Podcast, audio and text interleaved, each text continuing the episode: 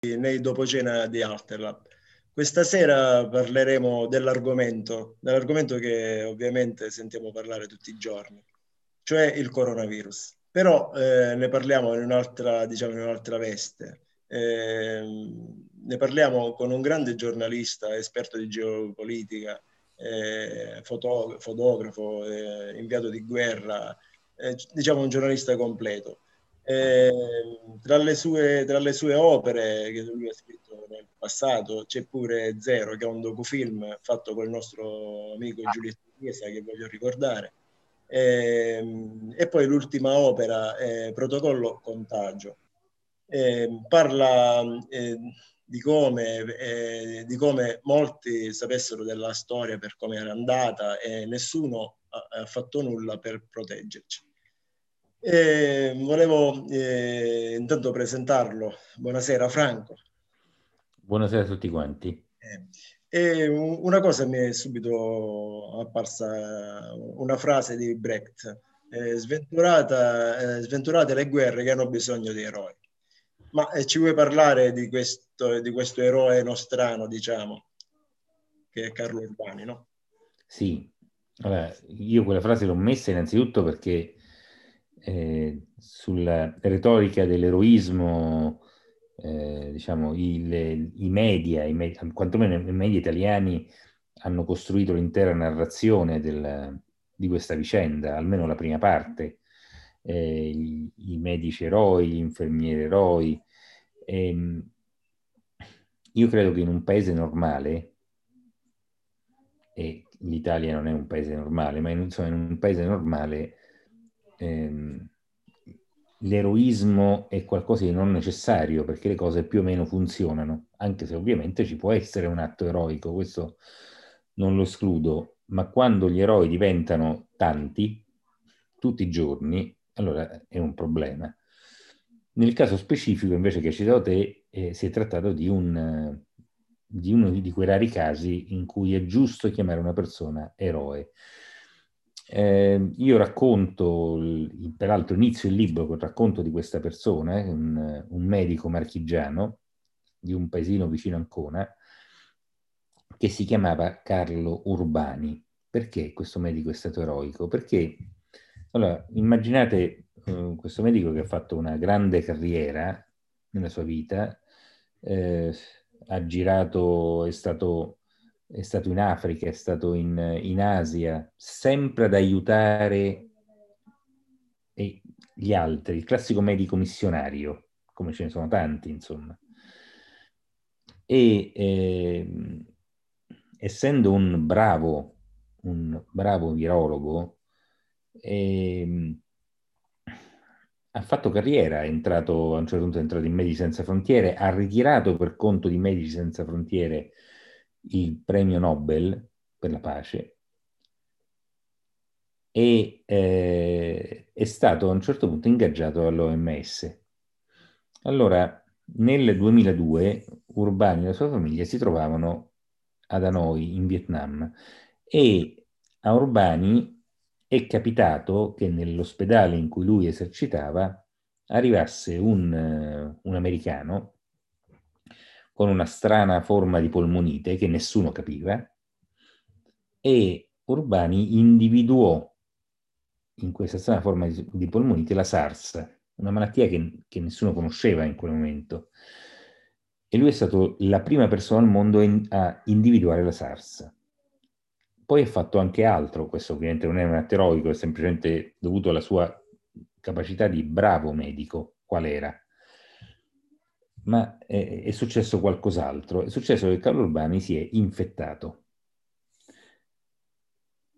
Una, diciamo, a questo punto le strade potevano essere tante, poteva essere, eh, poteva fare di tutto per guarire, poteva isolarsi come, come si fa quando si è in questi casi.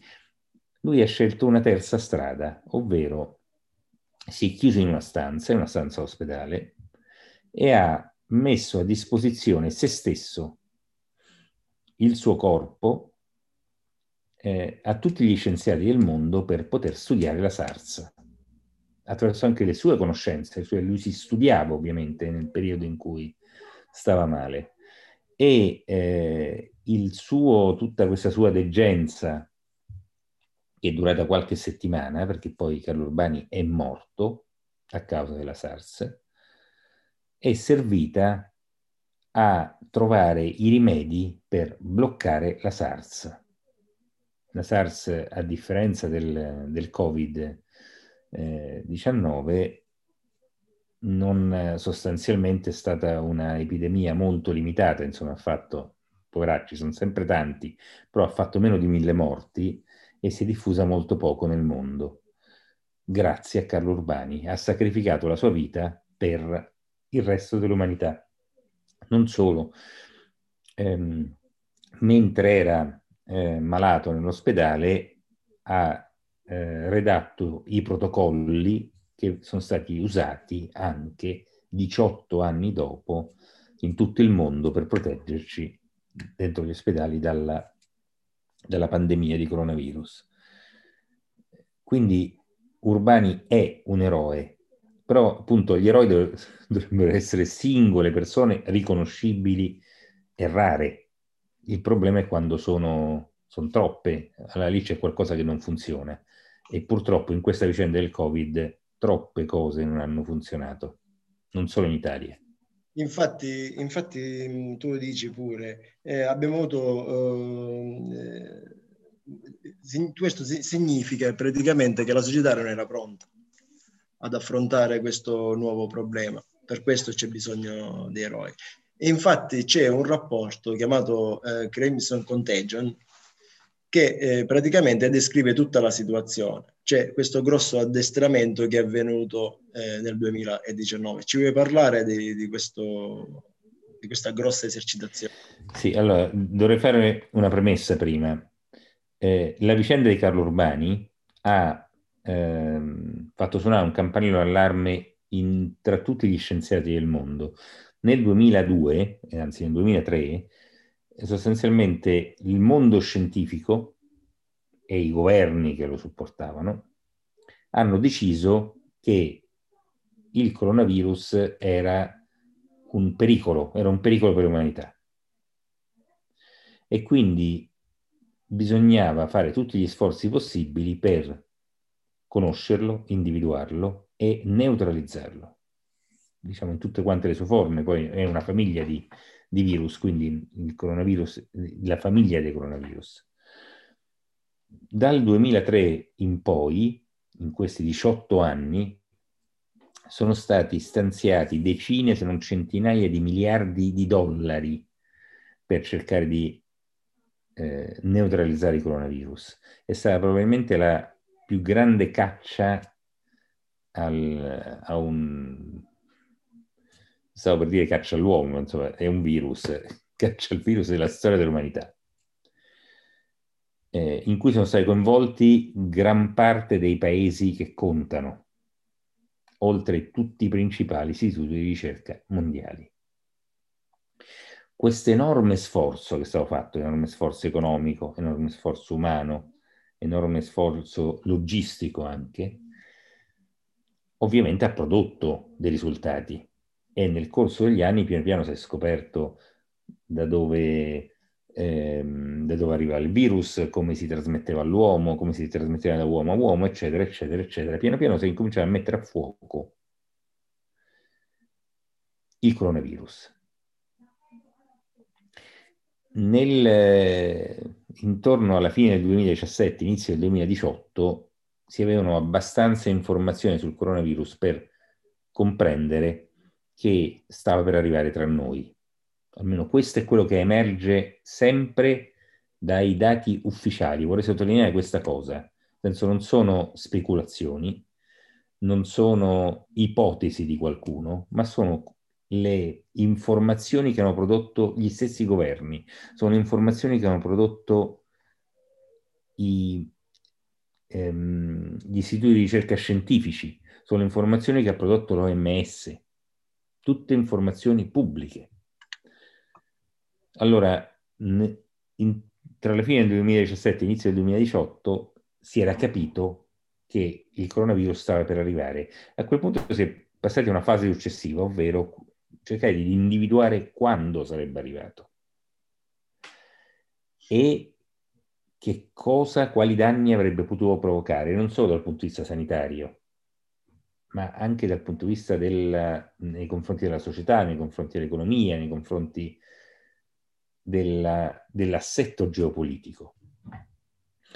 E eh, sia l'OMS, ma soprattutto moltissimi paesi, hanno incominciato ad attivare un meccanismo che viene attivato normalmente dai governi, ovvero nel eh, 2020, ma insomma è molto tempo, che molti governi, non tutti, però molti governi vivono proiettati nel futuro. Cioè il loro maggiore sforzo è cercare di capire quello che accadrà tra un anno, due anni, tre anni, cinque anni, dieci anni, vent'anni, trent'anni, per riuscire a organizzarsi e eh, sfruttare le conoscenze che hanno sul futuro per trarle vantaggio, sia vantaggio di protezione per i loro cittadini, sia vantaggio per, eh, nei confronti di altri paesi.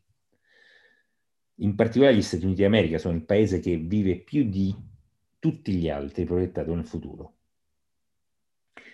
Quindi, una volta saputo che stava per arrivare il coronavirus, era importante sapere dove sarebbe arrivato, quando sarebbe arrivato e quali danni avrebbe prodotto.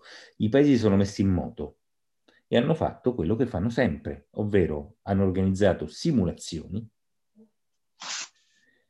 e eh, diciamo legate a queste simulazioni delle esercitazioni. Le simulazioni servivano per capire il cosa e le esercitazioni servivano per addestrare al cosa le persone e anche i meccanismi, oliare i protocolli, cercare di, di, di, di, far sì che poi le persone fossero addestrate a proteggerci dal virus. La più grande esercitazione, e qui vengo alla tua domanda, la più grande esercitazione che è stata fatta è stata fatta negli Stati Uniti e questa esercitazione è probabilmente la più grande esercitazione e simulazione mai fatte nella storia dell'umanità. Da gennaio ad agosto del 2019, per otto, otto mesi, la Casa Bianca, tutti i ministeri, compreso il Pentagono, tutti e 17 i servizi segreti degli Stati Uniti, eh, le principali università, i principali istituti di ricerca, le principali multinazionali, le principali banche, le principali società finanziarie, tutti questi soggetti messi insieme, e stiamo parlando di alcune, probabilmente centinaia di migliaia di persone di alto, di alto livello, di, non di bassa qualifica, di alta qualifica, di alto profilo, hanno partecipato per otto mesi, hanno, hanno partecipato a una simulazione un, di una pandemia da coronavirus da gennaio ad agosto del 2019. È una cosa da, se, se uno non, non, legge quel rapporto, non, non ci può credere.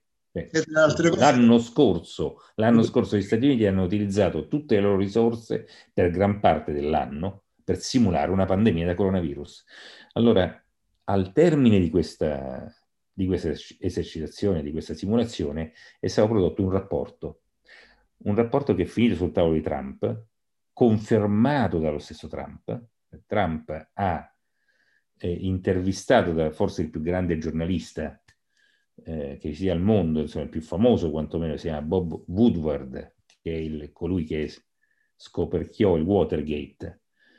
Eh, Woodward ha intervistato Trump a febbraio di quest'anno e Trump a Woodward ha raccontato, ha detto senza problemi, io sapevo tutto da tanto tempo, ma non ho detto niente a nessuno perché non volevo allarmare le persone. Allora, questo rapporto finisce sul tavolo di Trump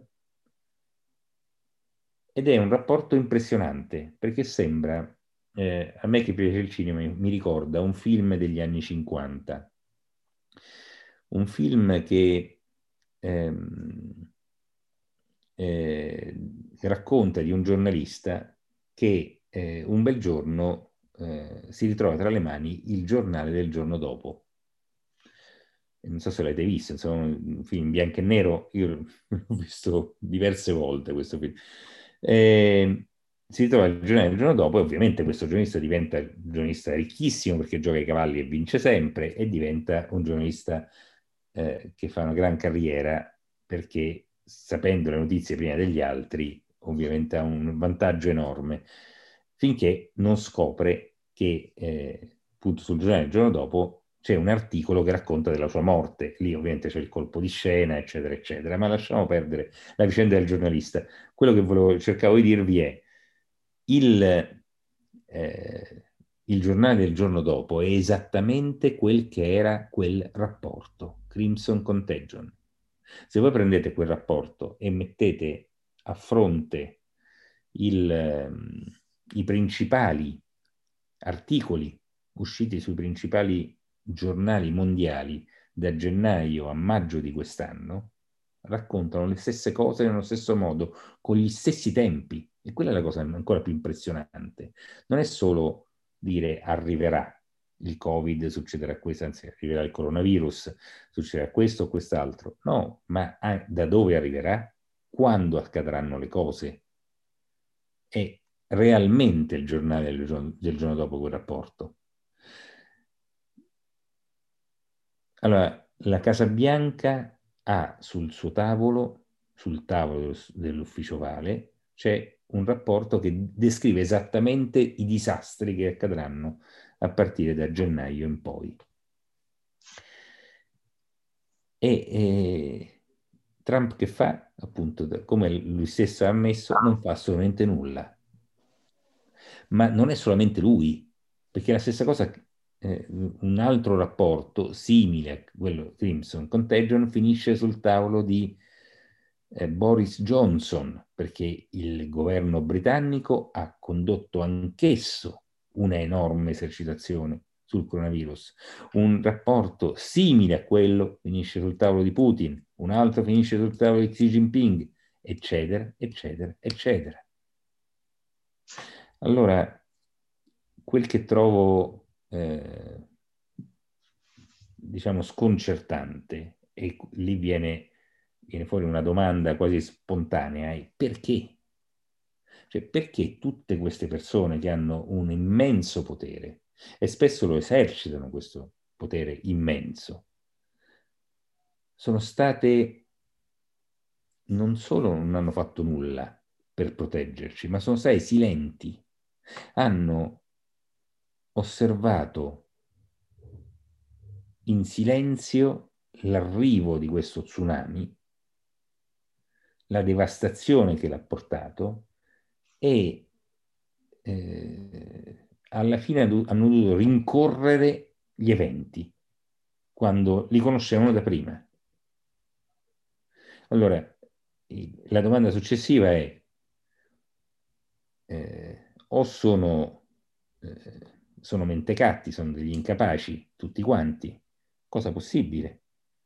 Oppure è quell'oppure che qualcosa di opprimente, cioè qualcosa di, che non dovrebbe accadere. La, la questione dell'oppure, quindi sono persone senzienti che hanno fatto queste, quest, quel che hanno fatto eh, volontariamente, non per incapacità, non per ignavia, ma perché hanno pensato che fosse la strada migliore. E questo lascia, almeno a, a me ha lasciato sconcertato. E rispondere a quella domanda, secondo me, è la domanda, cioè quella è la domanda che dovremmo porci tutti quanti. Perché? Perché hanno lasciato che il coronavirus devastasse il pianeta in tutti i modi. Non, non, ha importanza dal punto di vista sanitario, dal punto di vista economico, dal punto di vista sociale, dal punto di vista culturale il coronavirus sta letteralmente cambiando la nostra società, cioè quello che è successo in quest'anno probabilmente è il più grande, più rapido cambiamento che sia mai avvenuto nella storia, dei, anche del nostro modo di vivere. Mm. E... Scusa, ehm, un'altra, un'altra, domanda. Sì. Um, I grossi gruppi di investimento che tu citi sempre quando fai le interviste, cioè Vanguard, State Street e BlackRock, in che modo entrano in questa situazione? Allora, qui si va sul possibile, eh, diciamo, una possibile risposta alla domanda che ho appena posto. Eh, anche se vorrei sottolineare questa cosa, allora io adesso vi, eh, vi spiegherò delle cose. Quelle, le cose che vi spiegherò sono cose certe, cioè sono cose provate. Quello che non è, eh, per cui adesso non c'è nessuna prova, è il fatto che quel che è avvenuto, cioè l'avvento del coronavirus tra di noi, sia un, eh, un evento, frutto di un evento doloso, nel senso qualcuno l'abbia fatto apposta. Mm? Su questo non ci sono prove, ci sono dei sospetti, ma non ci sono prove. Quindi vorrei premettere questa cosa.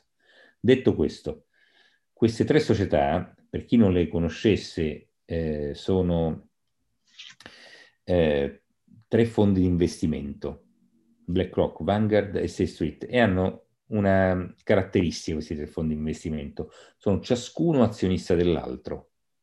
I principali azionisti di BlackRock sono Vanguard e State Street, i principali azionisti di State Street sono Vanguard e BlackRock, i principali azionisti di Vanguard sono BlackRock e State Street. In più, nei loro consigli di amministrazione siedono più o meno le stesse persone e hanno un potere, una potenza di fuoco di soldi che possono mettere sul tavolo, che gestiscono, tutte e tre insieme, pari a 25 mila miliardi. 25 mila miliardi, qualcosa di, almeno per quanto mi riguarda, di difficile anche da immaginare, di poter immaginare una ricchezza del genere. E sono come eh, mi, mi scuserete per la blasfemia, eh, sono come Dio, uno e trino. Allora, questa, questa enorme società, questa triade, entra nella nostra vicenda nelle tre fasi del, di questa pandemia. Il pre, il durante e il post. Iniziamo dal post. Eh, come dicevo prima, il, mm, il coronavirus ha operato una profonda trasformazione nella nostra società. Probabilmente è stato una sorta di, eh, di macchina del tempo. Ci ha letteralmente teletrasportati, ci ha sparato nel futuro. Nel giro di pochi mesi, tutti quanti noi, ma proprio tutti, indipendentemente dall'età, indipendentemente dal censo, indipendentemente dalla, eh, dalla mentalità digitalizzata o meno, siamo stati costretti a eh, lavorare attraverso un computer, a andare a scuola attraverso un computer, a acquistare attraverso un computer, a socializzare attraverso un computer, senza possibilità di scelta. Non è stata una, un'opzione, prima era un'opzione, adesso siamo stati improvvisamente tutti costretti a fare questo. Quel che stiamo facendo adesso è una delle tante dimostrazioni di, questo, di come sia cambiata la società. Noi non ci stiamo incontrando da qualche parte, noi ci stiamo parlando attraverso un computer. Allora, questo cosa che ha portato? Ha portato la centralità del mondo digitale nella nostra vita la nostra vita è diventata una vita digitale, una vita eh, virtuale. E questo porta a, eh, diciamo, un'invasività nella nostra società da parte di due tipi di soggetti, quelli che, diciamo, eh, organizzano il nostro mondo virtuale, che sono principalmente dei soggetti monopolisti, Google, Apple, Microsoft, eh, e poi c'è eh, Twitter, e poi c'è Facebook, e poi c'è Instagram, eccetera, eccetera, eccetera. Eh, Amazon, Zalando, so, faccio alcuni esempi, ma ne potete fare altri. Ma tutti questi soggetti qui non esisterebbero senza l'esistenza fisica dei nostri computer, senza l'esistenza fisica dei nostri cellulari. E ehm, tutto quel che riguarda la nostra modernità, questa modernità digitale, ovvero i computer, i cellulari, ma anche la tecnologia aerospaziale, anche la tecnologia laser che serve per la medicina moderna, anche la tecnologia microonde, eccetera, eccetera, quella, le macchine elettriche e così via. Tutti questi oggetti da cui non possiamo più prescindere, che sono parte essenziale, parte eh, quasi necessaria per proseguire del, della nostra società, eh, hanno in comune 17 elementi. Tutti questi hanno, hanno dentro di loro 17 elementi, senza i quali non esisterebbero, non potrebbero esistere. Questi 17 elementi sono eh, delle, dei minerali che eh, hanno dei nomi stravaganti, insomma, sembrano usciti da, da un fumetto di Topolino, ma che tutti insieme vengono soprannominati terre rare, che non sono rare per nulla, però eh, si estraggono prevalentemente in due paesi, la Repubblica Democratica del Congo e la Cina. E le società minerarie che estraggono le terre rare, questi 17 minerali, sono tutte cinesi. E eh, poi questi materiali ovviamente vanno trasformati in qualche modo per, essere, per diventare componentistica dei nostri computer, dei nostri cellulari, eccetera, eccetera, eccetera. Le società che trasformano questi componenti sono eh, il, più o meno il 90% della produzione mondiale è appannaggio di otto società che sono tutte cinesi. Ma essendo il mondo complesso, non semplice, queste società gestite da oligarchi cinesi sono quotate in borsa. Allora, se si va a vedere chi sono i soci di questi oligarchi, si scopre che i soci di tutte queste società, ovviamente con un peso differente, in alcuni casi il 10%, in altri casi il 20%, il 40%, in altri casi anche più del 50%, sono i tre fondi di investimento di Wall Street, Vanguard, BlackRock e State Street. In sostanza, Vanguard, BlackRock e State Street sono soci nelle aziende che estraggono le terre rare e sono soci nelle aziende che le lavorano, senza le quali non esisterebbe nulla. Noi ritorneremmo non nel Medioevo, ma diciamo nel mondo nei primi del Novecento, può essere forse metà del Novecento, quindi sostanzialmente un mondo quasi preistorico per come stiamo vivendo adesso. Poi c'è il durante, elemento essenziale per il, per, durante la pandemia, per proteggerci dalla pandemia, sono le famose mascherine FFP2 e FFP3, necessarie ai medici e diciamo a tutti gli operatori sanitari per proteggersi loro dal virus e quindi contenere la diffusione del virus, perché abbiamo una delle cose che abbiamo capito che questo è un virus nosocomiale, quindi si sviluppa dentro gli ospedali. Quindi sono fondamentali queste mascherine per impedire o per contenere il contagio. Allora, queste mascherine sono fatte di un materiale molto particolare.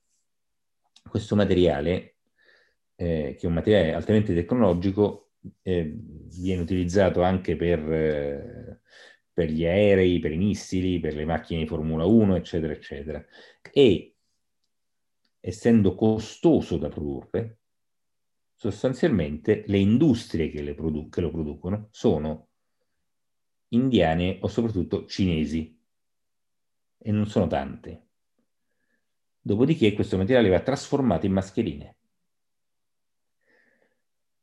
Il 90% della produzione di questo tipo di mascherine, quindi FFP2, FFP3, il 90% di, queste mascherine, di produzione di queste mascherine nel mondo è da parte di 5 aziende cinesi, 5 aziende cinesi che producono il 90% di FFP2 e FFP3.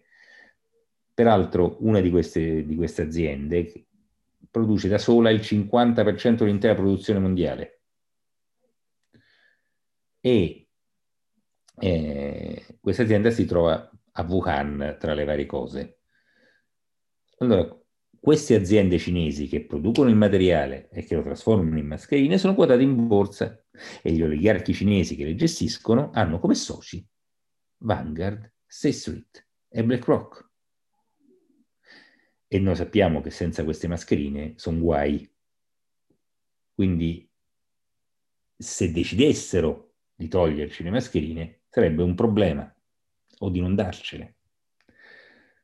Poi c'è il prima, allora, qui eh, va, va, affrontato un eh, racconto di un luogo, un luogo che è diventato quasi un luogo simbolo di questa pandemia, che è il laboratorio di massima sicurezza biologica di Wuhan, il laboratorio P4 di Wuhan.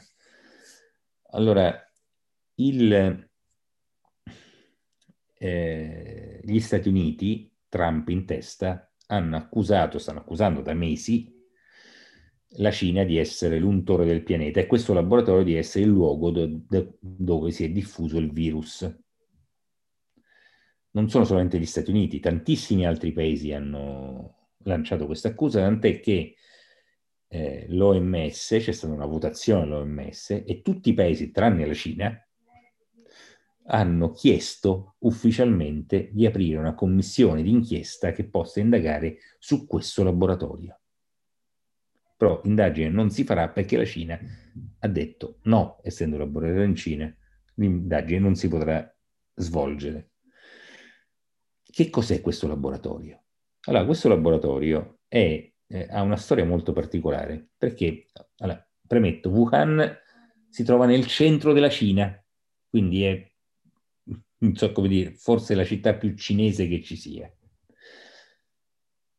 Questo laboratorio è stato pensato, la, la sua costruzione è stata pensata non dal presidente cinese, ma dal presidente francese Jacques Chirac, che ha deciso un bel giorno che la Francia doveva costruire un laboratorio di massima sicurezza biologica nel centro della Cina, che è una cosa già di per sé che non ha, poco senso, perché non, notoriamente la Francia e la Cina non sono paesi alleati e comunque non è la Francia che decide di fare una cosa del genere, casomai è la Cina che lo decide e chiede aiuto alla Francia. Invece l'ha deciso la, la Francia, ha deciso questa cosa, l'ha progettato, l'ha finanziato e l'ha anche costruito. L'hanno costruito i francesi questo laboratorio. E hanno impiegato parecchio tempo. Quando finalmente l'hanno inaugurato, è stato inaugurato, non l'ha inaugurato Xi Jinping, l'ha inaugurato il premier francese Cazeneuve, sempre un laboratorio nel cuore della Cina, che in parte militare. Cioè, la cosa già di per sé ha una componente surreale. Ma non è finita lì, perché questo laboratorio è stato, da un certo punto in poi, finanziato dall'Unione Europea. L'Unione Europea l'ha finanziato fino a maggio di quest'anno. E ancora, soprattutto, questo è il punto importante, nel, alla fine del 2017 si tiene una riunione alla Casa Bianca in cui Fauci, quel tizio dal, dall'aspetto un po' da, da, da sorcio eh, che abbiamo imparato a conoscere, che il consigliere scientifico della Casa Bianca, in questa riunione della Casa Bianca annuncia che, viene, che verranno ripresi una serie di esperimenti che erano stati banditi e fermati da la presidenza Obama, alcuni anni prima, verranno ripresi, ma non negli Stati Uniti perché troppo pericolosi, ma in Cina una, aveva fatto un accordo Fauci con la Cina per fare questi esperimenti nel laboratorio di Wuhan. Quindi a quel punto che succede? Succede che gli Stati Uniti incominciano a finanziare il laboratorio di Wuhan dalla fine del 2017 e hanno mandato lì anche i loro scienziati.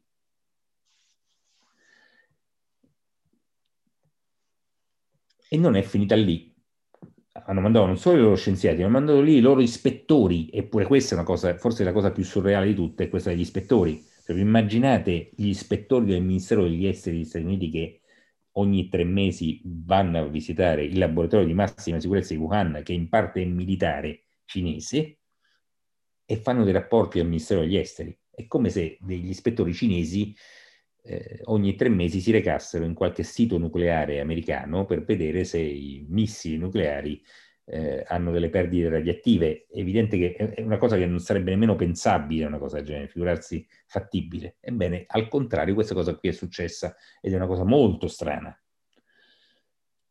Che rapporti mandavano questi, questi ispettori del Ministero degli Esteri? Ogni tre mesi mandavano dei rapporti allarmatissimi. Eh, raccontavano che questo laboratorio era pericoloso, che le misure di sicurezza erano inadeguate e che se si, si andava avanti si rischiava il disastro, cioè si rischiava che il coronavirus sfuggisse al laboratorio. Questo hanno scritto i, gli ispettori. Ogni tre mesi scrivono sempre le stesse cose, gli ispettori statunitensi. Ma c'è un altro elemento, ed è l'elemento forse più inquietante. Insieme alla, diciamo, ai, agli scienziati ufficiali inviati dagli Stati Uniti, nel laboratorio di Wuhan è arrivata anche una fondazione, una fondazione statunitense. Eh, eh, questa fondazione si chiama Eco Health Alliance e ha una caratteristica, svolge esperimenti che si chiamano gain of function che sono degli esperimenti molto particolari.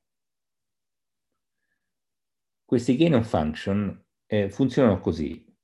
Eh, si prende un virus o un batterio e si trasforma attraverso la manipolazione genetica nella versione peggiore di se stesso, nella versione più pericolosa di se stesso.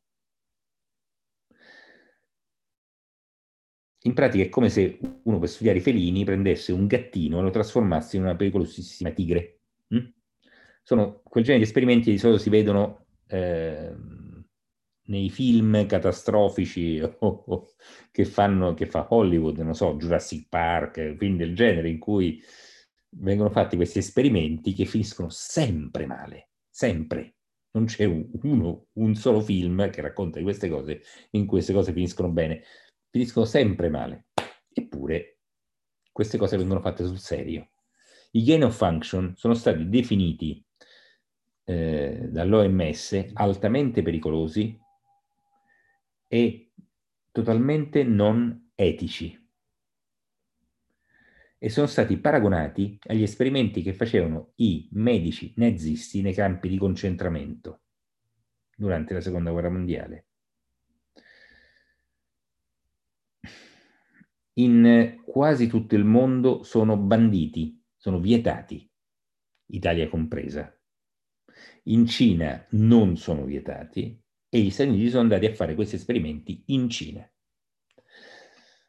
Allora, eh, in questa storia entrano due personaggi. Una è la direttrice del, eh, del reparto virologia del laboratorio Wuhan, che si chiama Xi Jinping, che probabilmente è la più, eh, la più grande esperta di coronavirus che ci sia al mondo, e grazie a lei che noi sappiamo la maggior parte delle informazioni che si conoscono sui coronavirus, e poi un certo Barik, che è un, eh, uno scienziato della North Carolina University, che è andato anche lui a Wuhan. Allora, sia Barik che, che Xi Jinping dal 2007-2008 conducono questi esperimenti eh, gain of function sui coronavirus e a un certo punto ha iniziato a condurli insieme in questo laboratorio di Wuhan. Esistono molti, eh, eh, molte pubblicazioni fatte peraltro dagli stessi Barik e Xinjiang che raccontano di questi gain of function fatti sul coronavirus dentro quel laboratorio, cioè se sono scritti da soli, che li stanno facendo. E ci sono molte pubblicazioni che sono uscite negli ultimi mesi di una pubblicazione eh, anglo-canadese, una pubblicazione francese, una pubblicazione no, di un'università norvegese, una pubblicazione dell'Università di Harvard, un'altra dell'Università del Cairo, eccetera, eccetera, eccetera, che sostengono che nel mondo in questo momento ci sono diversi coronavirus, sono diversi ceppi che stanno girando e uno di questi, il più pericoloso di tutti, che loro individuano in quello europeo, eh, secondo loro, secondo vari, varie ricerche, vorrei sottolineare questa cosa, si tratta di un virus manipolato, cioè quello che si chiama un virus chimera, esattamente il tipo di virus che viene creato durante questi gain of function. Allora, questa Eco Health Alliance che fa questi esperimenti, noi ovviamente non abbiamo, diciamo, la prova che eh, il virus venga da quel laboratorio di Wuhan, però diciamo qualche sospetto c'è. Eh, questa Eco Health Alliance che fa questi esperimenti è una fondazione, come ho detto prima, una fondazione statunitense che ha ehm, dietro di sé alcuni soggetti particolari, ha degli studi legali, tutti, tutti riconducibili alla CIA, ha delle eh, società farmaceutiche, la più importante delle, quali è una società farmaceutica tedesca che si occupa esclusivamente di vaccini, e ha delle società finanziarie che gli procurano i soldi e i fondi quali sono queste società finanziarie? Eh, sono BlackRock, Vanguard e State Street. Quindi lo so che vi ho fatto, ho fatto una risposta molto lunga, però credo che abbia dato il quadro della situazione. Noi abbiamo un, eh, qualcosa che è accaduto prima, che noi non sappiamo se sia l'origine della pandemia oppure no, che però è sicuramente qualcosa che non doveva essere fatto e che ha a che fare con questa creazione del virus chimera, dietro la quale ci sono tre, questi tre colossi finanziari, Vanguard, BlackRock e State Street, oltre che i cinesi. Poi noi abbiamo la pandemia, lo sviluppo della pandemia, da cui ci possiamo proteggere eh, principalmente in attesa dell'arrivo di, di, cure, vaccini o quant'altro, insomma, qualsiasi cosa possa salvarci dal, dal coronavirus, abbiamo lo sviluppo di questa pandemia, la cui pro- unica protezione ci viene da delle mascherine altamente tecnologiche, dietro la cui produzione ci sono gli oligarchi cinesi e Vanguard, BlackRock, State Street. Poi abbiamo il mondo in cui ci ha catapultato la pandemia, quello che eh, siamo obbligati tutti a vivere oggi, che non potrebbe esistere senza la, alcuni di questi piccoli componenti che sono fondamentali per l'esistenza di questo mondo digitale, le cui aziende sono aziende gestite da oligarchi cinesi in società con Vanguard, BlackRock, State Street. Adesso io non so se ci sia un legame tra queste tre cose. Non c'è una prova, diciamo, che A sia legata a B che sia legata a C. E non c'è una prova che dica che A, cioè questo virus chimera, sia effettivamente il virus che sta combinando questo po' di casino in giro per, per la Terra. Ma, Però, quantomeno, tutte quante, diciamo, se mi raccontassero questa storia con il punto A, il punto B, il punto C, il mio cervello non farebbe grossa fatica a mettere insieme tutta quanta la storia e a farne un'unica storia, a renderla logica. Mettiamola così. Scusa Franco, ma secondo te qual è la, la nazione che ha risposto meglio a, questo, a questa nuova situazione? E ha risposto meglio in che senso? Eh, che si è protetta da subito, ha avuto meno situazioni gravi. Taiwan. Io lo racconto anche nel libro. È l'unico paese che ha fatto veramente quello che bisognava fare, cioè ha anticipato le cose, ha protetto i suoi cittadini. Taiwan è un, è un paese di circa 18 milioni di abitanti per un territorio che è eh, poco più grande della Lombardia. Mm? Quindi ha un'altissima densità superiore a quella lombarda, sono tutti cinesi, sta a 180 km dalla Cina, quindi potete immaginare, non c'è scusate, eh, scusate 18 milioni, ma 26 milioni di abitanti. Eh, sta a 180 km dalla Cina, quindi sta lì. Poi sono cinesi, sono tutti imparentati con la, con la Cina. Insomma, se, do, se c'era un paese al mondo doveva essere travolto da un'epidemia che fuoriusciva la Cina, doveva essere Taiwan. E invece sapete quanti morti ci sono stati a Taiwan? Sei. Sei morti in tutto. E Taiwan adesso è un paese florido che produce, che stanno lì tranquilli e così via. È l'unico paese che ha anticipato, che ha protetto i suoi cittadini, cioè ha fatto quello che avrebbero dovuto fare gli altri. Scusa Franco, ora eh, in questi giorni circola, circola la voce che il virus si è modificato, in Danimarca c'è stato, si è modificato tramite gli ermellini, diciamo. Eh, sai qualcosa di questa nuova notizia? I visoni. I visoni.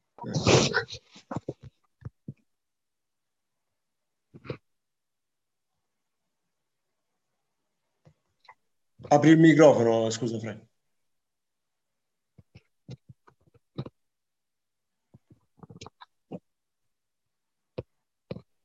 Microfono? Il microfono chiuso. Oddio, non so che cosa avete sentito. Eh, chiedo scusa. Eh, dicevo, in generale diffido dalle, dalle voci. Eh, le voci possono essere cose molto suggestive, però mm, non è detto, spesso sono, sono, cose totalmente aleatorie, insomma, lasciano il tempo che trovano. Ma indipendentemente dagli ermellini o da qualsiasi altro animale, da, da, dalle marche e così via, eh, la cosa più inquietante di tutte è che ci sono tanti studi che sostengono che si tratti di un virus chimera ci sono tanti studi che, a differenza di quelli che ci raccontavano gli scienziati, perché gli scienziati all'inizio della pandemia ci dicevano questo virus non può essere un virus chimera, perché un virus chimera, cioè un virus modificato, è facilmente individuabile. Invece oggi, buona parte di, quei, di quegli scienziati che ci hanno raccontato quella cosa, oggi ci dicono qualcos'altro e ci dicono i virus, un virus può essere modificato e se è fatta bene questa cosa, ovviamente non è semplice, ma se è fatta bene questa, eh, questa alterazione, non è individuabile. Cioè si può fare un virus modificato non individuabile. Anche perché la ricerca militare punta proprio a questo. Se, se, se, se tu riesci, se tu modifichi un virus, no?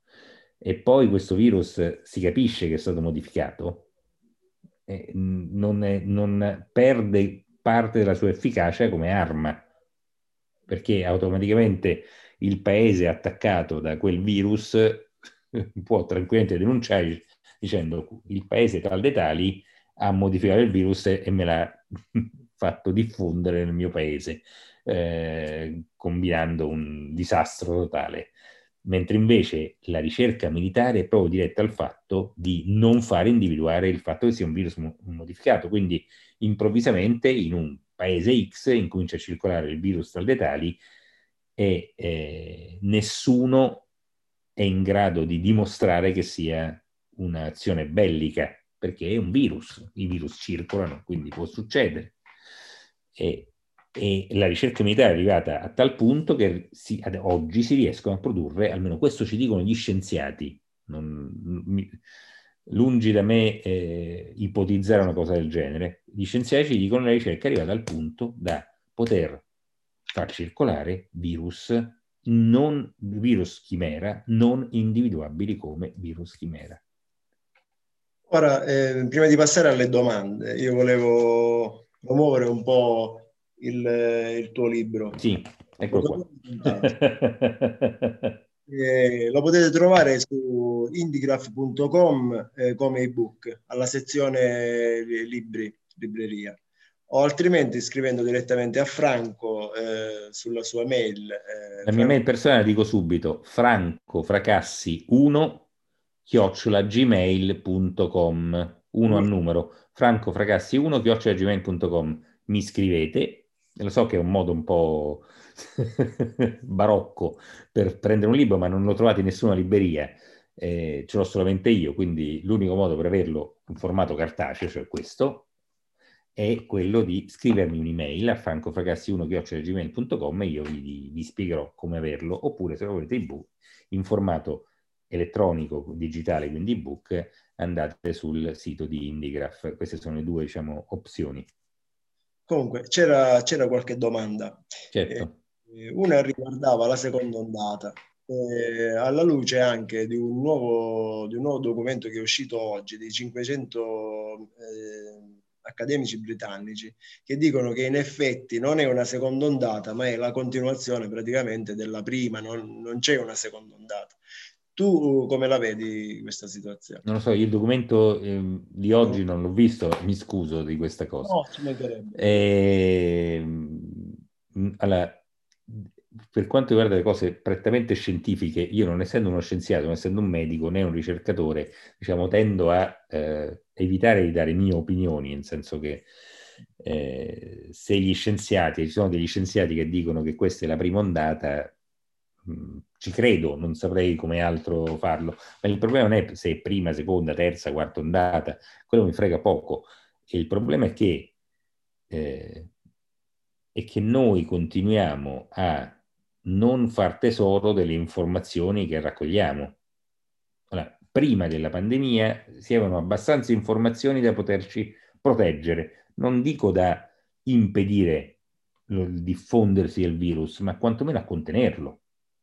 Noi stiamo parlando di qualcosa che ha provocato più di un milione di morti, ha eh, provocato la più grande crisi eh, economica della storia dell'umanità, eh? eh, ha provocato una crisi so- sociale, ha provocato il cambiamento delle abitudini di miliardi di persone. Allora, eh, quantomeno si poteva fare per contenere questa cosa, cioè far sì che fosse un'epidemia che circolava, che faceva, avrebbe fatto ovviamente un po' di morti, eccetera, eccetera, ma non in questa dimensione, non avrebbe costretto interi paesi a chiudere. Dopodiché c'è stata la pandemia, si è sviluppata, adesso per esempio parlo per l'Europa, eh, si è sviluppata, è arrivata l'estate, eh, per motivi stagionali o altri motivi, il virus ha incominciato un pochettino a darci tregua. E invece di far tesoro di tutto quanto questo, abbiamo fatto finta di nulla. Abbiamo continuato a agire esattamente come eravamo prima non mi sembra che siano cambiate tante cose, non solo, non sto parlando dell'Italia, sto parlando di tutti, perché quello che sta succedendo in Francia, in Germania, in Olanda, in Belgio, nel Regno Unito, in Spagna, eh, nei paesi dell'est, in Russia, e, negli Stati Uniti e così via è, è, è clamoroso, è clamoroso.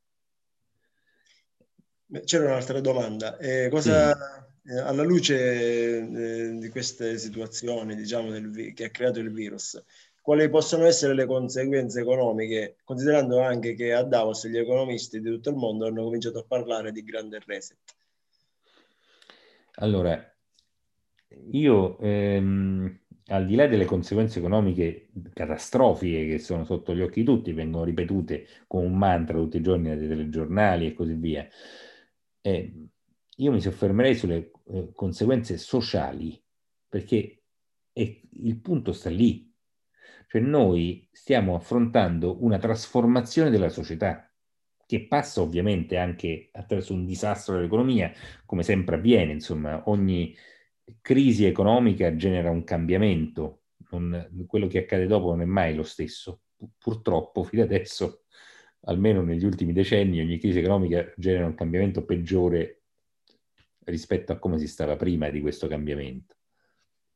E io temo che questa volta accada la stessa cosa, almeno è quel che sta accadendo, ovvero la trasformazione che c'era stata nel corso degli ultimi decenni in un mondo eh, principalmente governato da una, relig- da una, religione, che è quella del neoliberismo, e che stava trasformando il mondo in un mondo meno eh, plurale,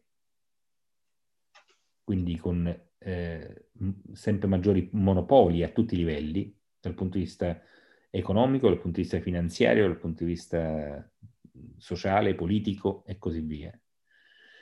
Eh, stava trasformando in un mondo dove la, la disparità di vita e di aspettativa tra una parte, la parte consistente della popolazione e una parte minoritaria della popolazione si è andata sempre più allargando a forbice, dove le diseguaglianze sono aumentate anno dopo anno. Un mondo in cui la libertà di parola, di espressione, anche di, di voto è andata man mano diminuendo attraverso tante forme. Diciamo che questo strumento, quello attraverso cui stiamo parlando, cioè internet, ha contribuito tantissimo alla limitazione della libertà. Un mondo del genere è stato, eh, ha subito una forte accelerazione, una forte accelerazione in negativo. Il, il mondo post-Covid sarà molto più finanziarizzato di quanto era il mondo pre-Covid, perché il virus è, circola tra gli esseri umani, non circola dentro i computer. E la finanza è qualcosa che passa dentro i computer, sta tutta dentro i computer. Quindi le, dal punto di vista economico la finanza sta prendendo un enorme, già ce l'aveva, ma sta aumentando il suo vantaggio rispetto all'economia reale. E se la sta fagocitando E tutto questo non può che portare a un disastro sociale. Cioè, il, adesso non so se, se eh, avverrà quello che si è visto, sempre per citare alcuni film, insomma, ci sono alcuni, uh, alcuni di questi disaster movie che raccontano, di film anche di fantascienza, che raccontano di mondi in cui ci sono dei muri, in cui da una parte del muro ci sono i ricchi e dall'altra parte ci sono i poveracci che si ammazzano tra di loro, che sono colti da epidemie e quant'altro, e invece i ricchi vivono in una specie di, di mondo parallelo eh, perfetto. Però temo che si stia andando esattamente in quella direzione e il Covid ha accelerato questo processo. Eh, ma quanto c'entrano gli stili di vita che abbiamo condotto sinora? Gli stili di vita c'entrano tantissimo perché noi, eh, noi siamo quello che facciamo. E e una parte, eh, cioè non, non, ci sono necessariamente i cattivi e poi gli altri sono buoni, non funziona così. Il mondo è un po', eh, ripeto, è tutto sempre molto più complesso. Il, eh, molte delle azioni dei cosiddetti cattivi sono indotte da tutti quanti gli altri. Siamo noi, attraverso il nostro stile di vita, attraverso il mo- nostro modo di consumare, che induciamo per esempio la distruzione delle foreste, che ci avvicinano al virus peraltro, perché ci sono ricerche, eh, insomma, gli scienziati hanno eh, scoperto che dentro le foreste e dentro i ghiacciai ci sono eh, ancora nascosti quasi un milione e settecentomila virus sconosciuti a noi esseri umani e di questi 1.700.000, quasi 700.000 sono pericolosi quanto se non di più eh, il Covid-19. E noi stiamo sciogliendo i ghiacciai e distruggendo le foreste. Tanto per fare uno dei tanti esempi che vengono dal nostro comportamento, dal nostro stile di vita. Ma il nostro stile di vita è frutto di questa società neoliberista, dove non, dove conta il presente e non, conta, non so come dire, è, è, una società in cui l'attimo è la cosa più importante di tutte e nell'attimo è compreso anche il consumo. Quindi oggi consumo una cosa e domani la riconsumo di nuovo. Eh, compro un oggetto qualsiasi che non, è, che non ha come scopo il fatto di essere durevole, ha come lo scopo il fatto di essere, boh, mh, mm, essere eh, figo, essere alla moda. E poi se si rompe domani va bene perché tanto me lo ricompro di nuovo, però ricomprarmelo due volte nel giro di due giorni o di, di poco tempo fa sì che io consumo il doppio di quel materiale e così via. Cioè il nostro mondo è un mondo programmato per produrre questo genere di cose e noi siamo parte fondamentale di questa programmazione perché siamo noi con le nostre scelte individuali che lo provochiamo. Un, una domanda che già forse hai risposto. Eh, come mai Trump eh, sapeva tutto prima e non ha fatto nulla? Forse perché ne voleva approfittare, non so. Non ne ho idea, lui ha detto, ce l'ha detto lui. la cosa, in questa vicenda, la cosa incredibile è che gran parte delle cose che vi ho raccontato le hanno dette gli stessi soggetti, cioè non sono cose che io ho scoperto. Peraltro, eh, anzi, mi, ne approfitto per eh, ringraziare due persone, di una posso dire il nome, eh, Wolfango Molinari, dell'altra non posso dire il nome, però eh, che sono due persone che mi hanno fatto scoprire questo mondo. Io ero cieco esattamente come gran parte della popolazione, nel senso che non, ero, non avevo avuto la, la spinta per andare a cercare certe cose. E, e tutto quello che eh, vi ho raccontato è facilmente, diciamo, è facilmente trovabile, bisogna ovviamente andarlo a cercare, questo è il punto. E eh, molte di queste cose eh, sono raccontate dagli stessi protagonisti che si raccontano, cioè si ha, come se si autoaccusassero e Trump ha fatto esattamente la stessa cosa, cioè l'ha detto. Cioè, è, qui è quasi la follia, la follia sembra un, veramente ne, siamo nel surrealismo puro. Cioè lui ha detto, io lo sapevo, quindi perché non c'è protetto. E no, mi dispiace, se l'avessi detto a tutti quanti sarebbe scoppiato il panico, ma non so adesso, forse sarebbe stato meglio un po' di panico, ma magari ci avrebbero risparmiato tante cose. Allora, perché non l'ha fatto non lo so, bisognerebbe essere nella testa di Trump. Diciamo che Trump è uno dei migliori amici di Trump, è Larry Fink, che è il fondatore di BlackRock, questo a pensare male, però non è, non, ovviamente è un puro pensiero maligno, non è un, necessariamente, non prendetela come un'accusa nei confronti di Trump, insomma, eh, non, non, saprei, non saprei come rispondere, nel senso si possono fare tante ipotesi sul perché Trump ha fatto finta di nulla. Eh, poi c'è un'altra domanda eh, più scientifica, diciamo. Montagnier ha affermato sin dall'inizio che il virus era, era stato modificato in laboratorio. Tu, tu, cosa ne pensi di questa storia? Allora, eh, Montagnier è un premio Nobel. Eh, penso che abbia la stessa dignità che hanno tanti altri scienziati. Dopodiché gli hanno dato il matto e alcuni mesi dopo molti degli scienziati che gli hanno dato il matto hanno detto che è possibile che il virus sia stato modificato in laboratorio. Giudicate voi, non lo so. Certo. Magari, magari è, è, veramente matto, magari è veramente un, un vecchio rimbambito, e, e, oppure forse c'aveva ragione. Se posso, cito una sua frase dopo la scoperta, la sua scoperta del virus HIV. Lui disse che l'HIV si poteva bloccare la trasmissione facendo un bidet dopo i rapporti sessuali e lui quindi è famoso, diciamo, un po' per le sue posizioni leggerone, ecco. Sì. Ed è sicuramente dedito all'alcol. La mia pediatra lo considera un vecchio ubriacone, però sì. le evidenze sono troppe per dargli torto, insomma, ormai io credo, ecco. Sì, sì, siamo sulla stessa linea, diciamo.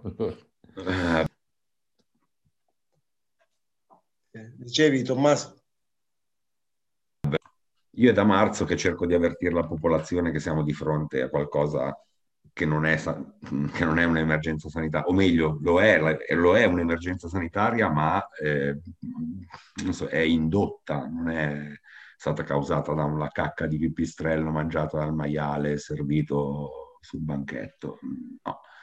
A questo ci si può credere solo se si guarda Hollywood e si prende Hollywood come la realtà, ma si sa che la realtà è peggio di quella dei film e quindi mi sembra evidente che tutto quello che sta succedendo è, è un piano globale, non si può neanche dare una colpa ai cinesi o agli americani. Sono tutti d'accordo con questa questione qui. Eh, non vi so dire ancora, perché nessuno lo può dire il perché, eh, se vogliono decimarci, vogliono rimanere in di meno, se vogliono eh, abituarci a questo stato delle cose per tutti i nostri giorni a venire, fino a che qualcuno non si alzerà in piedi, perché poi il mio terrore con cui vado a letto in questi giorni è proprio questo, ma ci vogliono veramente abituare a questo per sempre, finché qualcuno forse avrà la, forse avrà la forza di rialzarsi, perché qua poi stare sempre in casa si diventa anche un po' pigri, non so. Vabbè, eh, scusate, eh, le domande fatele in chat per cortesia, altrimenti si crea un po' di caos. Eh, Molte poi. Eh, poi c'era qualche altra domanda, vediamo. Eh,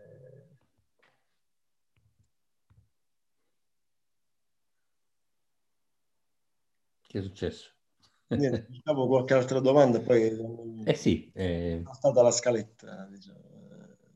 Ah, ehm, ce n'era una interessante, diciamo, se il virus è stato creato in laboratorio, in genere, eh, si crea pure l'antidoto, il vaccino nello stesso momento. Cosa ne pensi tu di questa considerazione? Allora, penso che sia una considerazione che abbia un senso.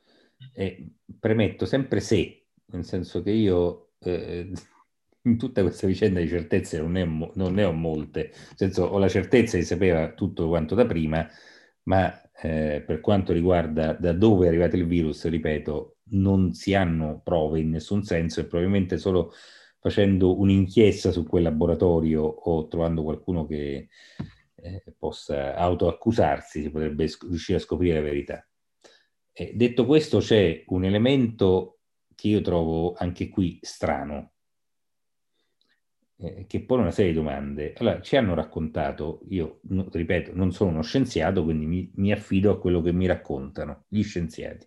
Gli scienziati ci hanno raccontato non solo adesso, ma in generale, anche in passato, che per fare un vaccino ci vogliono 3-4 anni, non di meno, per motivi eh, in parte burocratici, che possono ovviamente essere eliminati questi motivi burocratici, ma in parte sono tempi non comprimibili, perché ci vuole, del, ci vuole quel tempo e non di meno per testare il vaccino in tutti quanti i suoi aspetti.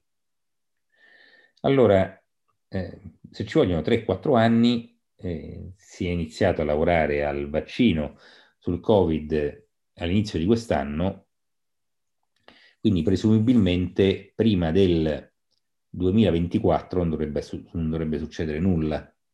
2023, ecco.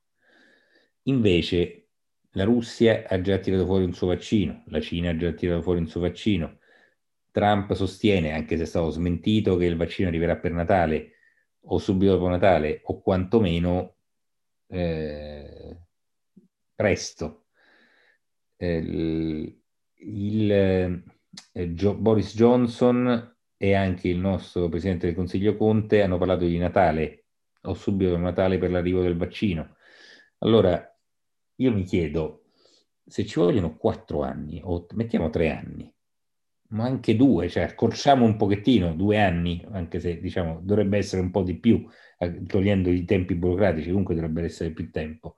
Come si fa a produrre un virus in un anno o in otto mesi? Allora, o è eh, merda, e quindi ci ucciderà tutti quanti, o è acqua fresca, quindi non serve un fico secco, oppure se è qualcosa che, diciamo, di utile che dovrebbe servire per fermare la pandemia, non può essere prodotto in così poco tempo, a meno che non ci abbiano realmente messo 3-4 anni. E a, a questo punto andiamo indietro, fine del 2020, primo anno fine 2019, secondo anno fine 2018, terzo anno fine 2017. Se, se nel caso avessero, lavorar, avessero iniziato a lavorarci tra il 2016 e il 2017 saremmo nei tempi. E allora, però, se fosse così, eh, diciamo, sarebbe un elemento pesantissimo in favore della, dell'ipotesi del dolo Ah, eh, scusa, ma eh, da, dinanzi a un, a un, virus che, come dicono a detta di molti, è, è muta, muta, geneticamente, che, mm-hmm. che valenza ha un vaccino? Non ne ho la più pallida idea, io ripeto, non lo so. Scusa, non, allora, lo so non lo so, anche perché poi dicono, ci sono studi che dicono, e anche evidenze, insomma, di alcune, che alcune persone che si sono eh, infettate poi si rinfettano di nuovo. Insomma, eh, su questo si brancola un po' nel buio, almeno quello gli scienziati non, non, non sono nemmeno loro così certi. Quindi non ne ho idea, non so se il vaccino sarà effettivamente efficace. Moltissimi scienziati dicono che non servirà un vaccino, ma serve e sarà molto più utile una cura, che è una cosa differente da un vaccino.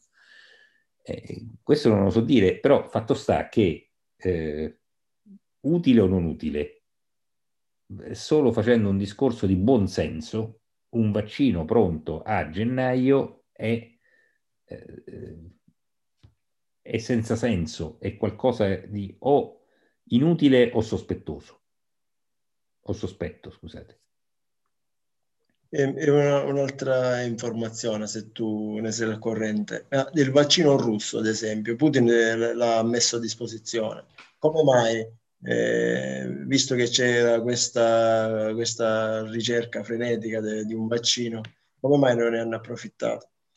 Allora, io sul vaccino russo, eh, diciamo, so un po' di cose, non fosse altro avendo buoni, eh, buone conoscenze in Russia, quindi so più o meno come si sta sviluppando la cosa. E eh, da quello che ho capito, in realtà loro hanno annunciato una cosa che non era ancora fattibile, eh, solo qualche giorno fa ho saputo che hanno finito eh, la, cioè pare che stiano finendo la terza fase e quindi comunque quel vaccino non è in commercio mm. o quantomeno coloro che lo stanno provando lo stanno facendo a loro rischio e pericolo, nel senso sono i famosi mm, eh, come si chiama, volontari che si testano il virus. Cioè, la propaganda russa ha spacciato una cosa che non c'era senso non è in commercio, non è che in Russia vai in farmacia o in ospedale ti fa il vaccino, non funziona così. Mm? Ho capito. Comunque, era l'ultima domanda che volevo farti. Ce ne, arrivano tante altre. Eh sì, eh, io sono, sono qui. Addirittura c'è qualcuno che dice che eh, negli Emirati Arabi già hanno approntato un vaccino però ovviamente... Non so, siamo sempre nella stessa situazione, nel senso che mm, io, io non mi fido, cioè, se io fossi cittadino degli Emirati Arabi eviterei di farmelo un vaccino del genere, perché non, il rischio sarebbe altissimo. Comunque un altro dice che a Modena sono iniziati i test e ci sono già 200 volontari. Ma anche a Roma ce ne stanno tantissimi volontari, sono già iniziati i test. Va bene, io direi di, di chiudere qua. Eh... Ci sono altre domande? ce ne sono altre, eh, ne arrivano tantissime, però eh, sono tutte sul, sul vaccino. Su... Eh, purtroppo io vi posso aiutare poco, nel senso quello che il ragionamento che ho fatto, secondo me il ragionamento bisognerebbe fare e fermarsi lì, perché tutto il resto sono ipotesi e sono voci che girano, eccetera, eccetera. Ma se uno, eh, diciamo, depura dalle ipotesi e pensa semplicemente a questo ragionamento, il vaccino adesso è è qualcosa di o inutile o dannoso o sospetto. Non può essere una cosa normale. Ok. Scusa, posso chiedere una cosa? Certo. Allora, eh, tutta questa vicenda è stata spiegata eh, come sì, in qualche modo un complotto ben organizzato che si basa su avviare l'attuale forma di vita eh, in una direzione che peggiorerebbe lo stato attuale, ma che sarebbe comunque abbastanza coerente con lo stato attuale, cioè un mondo iperconnesso che sarebbe ultra connesso, però spostando queste connessioni verso la digitalizzazione ancora più pronunciata. Secondo me puntare sui vaccini e comunque accettare questa fragilità eh, indiscutibile, qualsiasi sistema iperconnesso è inevitabilmente instabile perché vuol dire che qualsiasi perturbazione in ogni punto va a finire dappertutto. Quindi la prima cosa da fare sarebbe quella di ridurre drasticamente una, la, la forma di vita attuale rendendola meno dipendente, meno, eh, come dire, che necessita meno di connessioni. Ci sono mille altri motivi, tra l'altro, per ridurre queste iperconnessioni. Cioè noi ci siamo infilati su una forma di vita che sembra irrevocabile, irremovibile. E questi qua ne hanno approfittato mettendo a fuoco una strategia, una macchina che sta funzionando secondo l'idea che sia immodificabile. Se noi lo prendessimo da un punto di vista di qualche modificabilità della forma di vita, ci sono tante cose che si possono fare. Cioè, un, un, questo sistema termoindustriale ha mille altre ragioni per essere modificato.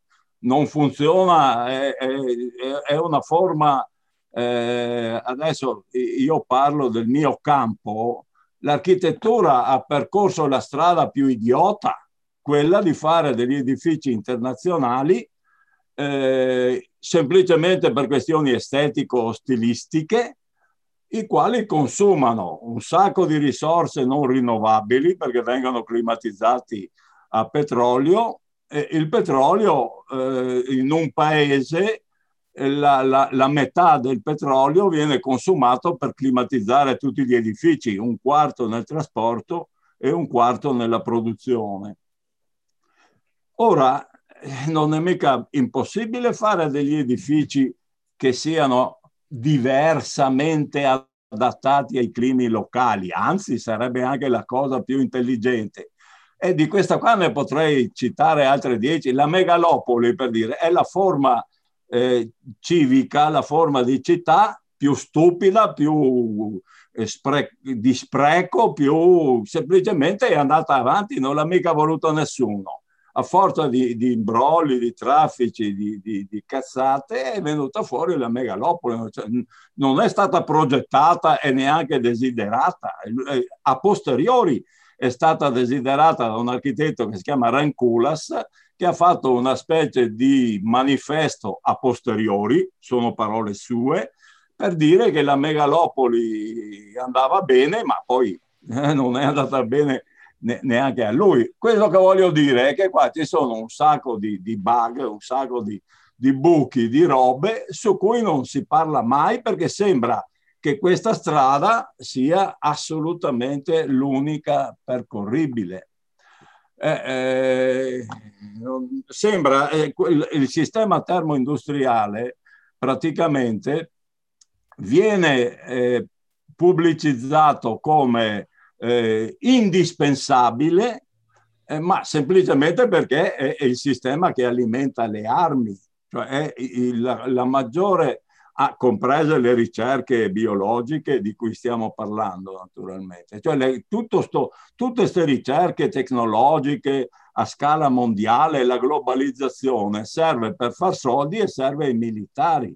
Agli altri non serve. Già nel Novecento sono stati fatti degli esperimenti di autarchia che andrebbero benissimo per, per vivere, per mangiare, studiare, lavorare, fare. Cioè, no, noi lavoriamo nella forma peggiore perché c'è un sacco di disoccupazione contemporaneamente c'è iperproduzione e facciamo delle macchine che dovrebbero, come dire, produrre senza occupare nessuno, perché stiamo andando in questa direzione folle. Voglio dire che noi invece di agire sempre nella direzione in cui ci hanno messo, se noi pensassimo a cambiare la forma di vita proprio approfittando della pressione del Covid, questo sarebbe un discorso che potrebbe occuparci a discutere un momento su come, come fare questa cosa che mi sem- a me sembra la più, da un certo lato, la più praticabile e anche la, la più intelligente per certi versi, cioè perché tutto il resto dovrei andarlo a chiedere a qualcuno che sta dalla parte di quelli che non vogliono cambiare. Eh, se, se posso dire una cosa su questo, sì. eh, credo che eh, anche qui, se, diciamo, la semplificazione è il Covid si sta unicamente sparando in un mondo eh, sbagliato, cioè come se fosse, il mondo fosse unidirezionale. In realtà il mondo non è unidirezionale. Per quanto il, il, diciamo, la, religione neoliberista, la narrativa neoliberista ci voglia instradare su un binario unico.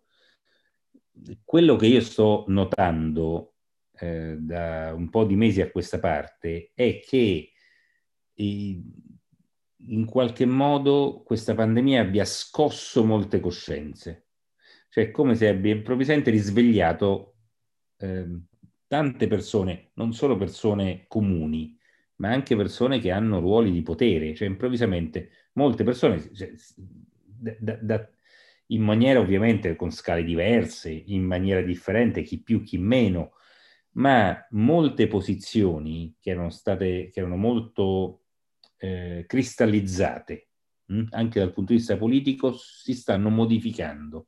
Quindi esiste una reazione all'azione. L'azione non è il Covid, l'azione è il ehm, diciamo, la società si sta, eh, sta andando nella direzione della, eh, di una globalizzazione monopolista, mh? Hm? da tutti i punti di vista. Questa è l'azione che porta anche a tutto il discorso eh, sul, sul, consumo de, dell'energia, sulle megalopoli, eccetera, eccetera, eccetera. Re- però c'è una reazione a questo. Adesso bisogna capire se questa reazione sarà una cosa effimera e soprattutto se questa reazione sarà qualcosa di eh, in grado di contrastare l'azione. È un contrasto che per me sarà molto difficile perché di fronte c'è delle forze, diciamo, di un potere debordante rispetto anche alla stessa politica. Mettiamo che anche molti governi al mondo decidessero, governi o strutture sovranazionali decidessero di voler cambiare pagina, eh, andare in una direzione differente, è evidente che tutti, eh, tutte le entità tendono al, alla conservazione e quindi alla conservazione di se stesse. E per entità intendo anche la società così come ce l'abbiamo oggi e, come, e nella direzione in cui sta andando. Quindi questa società finanziarizzata ovviamente tenderà a preservare se stessa è, ed è una società che, va ricordato, è enormemente più ricca della società reale, perché noi abbiamo una società reale che ha una ricchezza di circa 90 mila miliardi, più o meno, che sono ovviamente una quantità di soldi mostruosa, però la, la ricchezza del pianeta dal punto di vista reale, e abbiamo una società finanziaria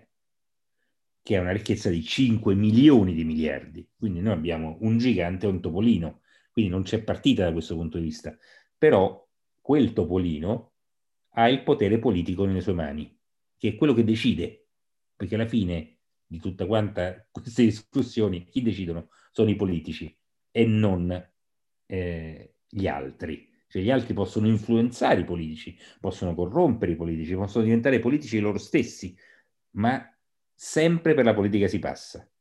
E quindi il Topolino ha comunque un potere e questo Topolino si sta in qualche modo risvegliando. Io non so eh, appunto se, che tipo di risveglio sia e quanto sarà effettivamente in grado di contrastare questa reazione, questo risveglio, l'azione che sta, ci sta portando in una direzione, secondo me, verso una sorta di baratro. C'è un'ultima domanda. Sì.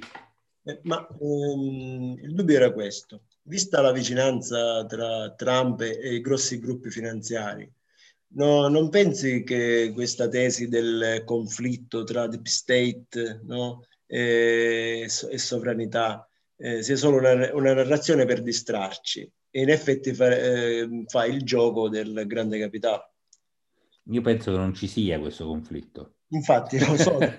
eh, penso che sia frutto della propaganda. Allora, il mondo oggi, e quello che sta accadendo negli Stati Uniti lo sta dimostrando plasticamente, è sempre più eh, un mondo dicotomico in cui ci, ci, ci sono due partiti, eh, non so come dire, due estremi, eh, e, il mezzo che una volta era costituito, costituito dalla classe media, che sta sparendo, che era quella, diciamo, una parte moderata del mondo, la parte conciliante, mh? Hm? sparendo questa classe media, sta sparendo anche il mondo di mezzo e quindi il legame che c'è tra i due estremi.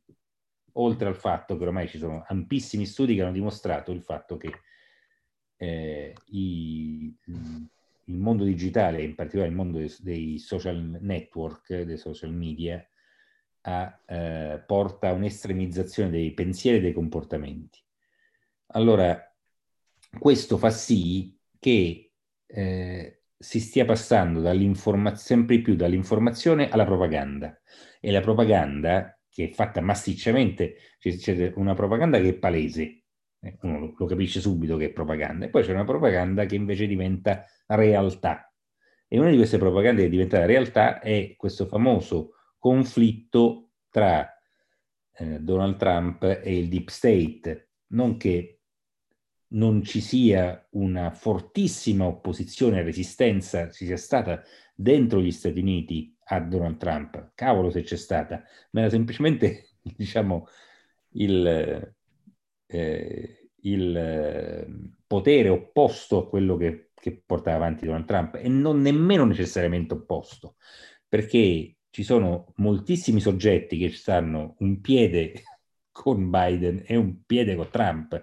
Non credete che con Biden cambieranno tutte queste cose, cambierà qualcosa, ma insomma, alla fine sempre presidente Uniti è e porterà avanti sempre certe battaglie.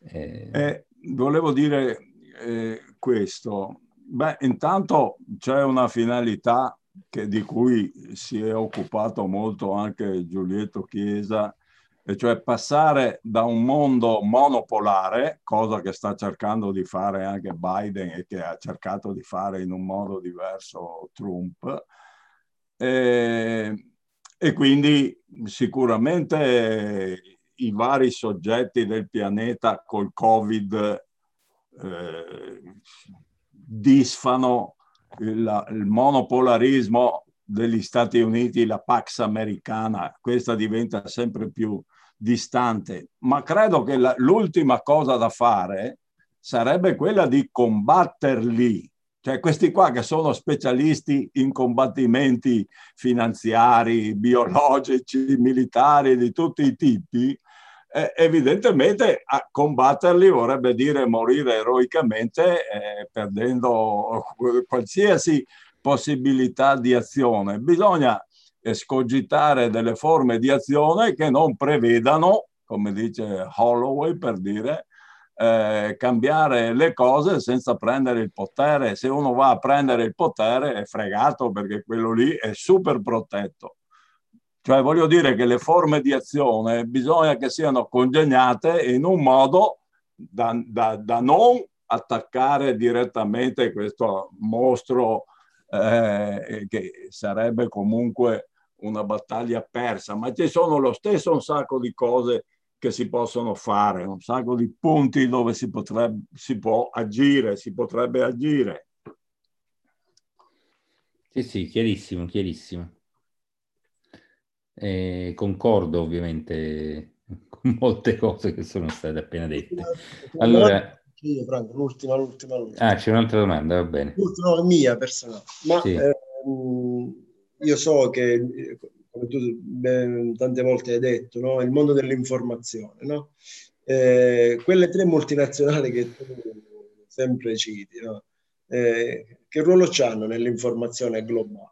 Allora, intanto vorrei chiarire una cosa, non è che il mondo si riduce a tre aziende, eh? anche questo è un po' più complesso, però Eh, il mondo dell'informazione è costituito in questa maniera, almeno a livello globale. Eh, il, circa l'80%, no, o l'85% di tutta l'informazione prodotta nel pianeta ogni giorno è eh, prodotta da media che sono di proprietà di 8, 8 soggetti privati. 8. 8 soggetti producono l'85% di tutta l'informazione che quotidianamente ci travolge. Di questi 8 soggetti, eh, diciamo, eh, loro, ciascuno di questi è quotato in borsa, eccetera, eccetera. Quattro di questi otto soggetti sono di proprietà delle tre società finanziarie di cui abbiamo parlato molto questa sera. Quindi più o meno una percentuale che si avvicina al 50% del, di tutta l'informazione globale è in qualche modo influenzata da queste tre società. Okay. Che ovviamente possono indirizzare anche la narrazione. Per questo diciamo una cosa molto preoccupante dal mio punto di vista. Ok, va bene. Eh, ringraziamo Franco Fracassi per questo. Ricordatevi il libro, scusate ve lo ridico, Protocollo Contagio. O Io te lo doppio. La versione ebook su Indigraph, ecco. la versione ebook su Indigraph, la versione cartacea, scrivendomi un'email a francofracassi1.gmail.com. Ok, grazie, grazie Franco. Grazie a tutti quanti voi per, essere, per avermi ascoltato, insomma. No, è un piacere. quelli che hanno lo schermo li ho visti anche molto interessati, insomma, hanno ascoltato con interesse, la cosa mi sorprende sempre e quindi, insomma, vi ringrazio tutti quanti, di cuore. Grazie a te. Ok. Ciao a tutti, buona serata. Ciao.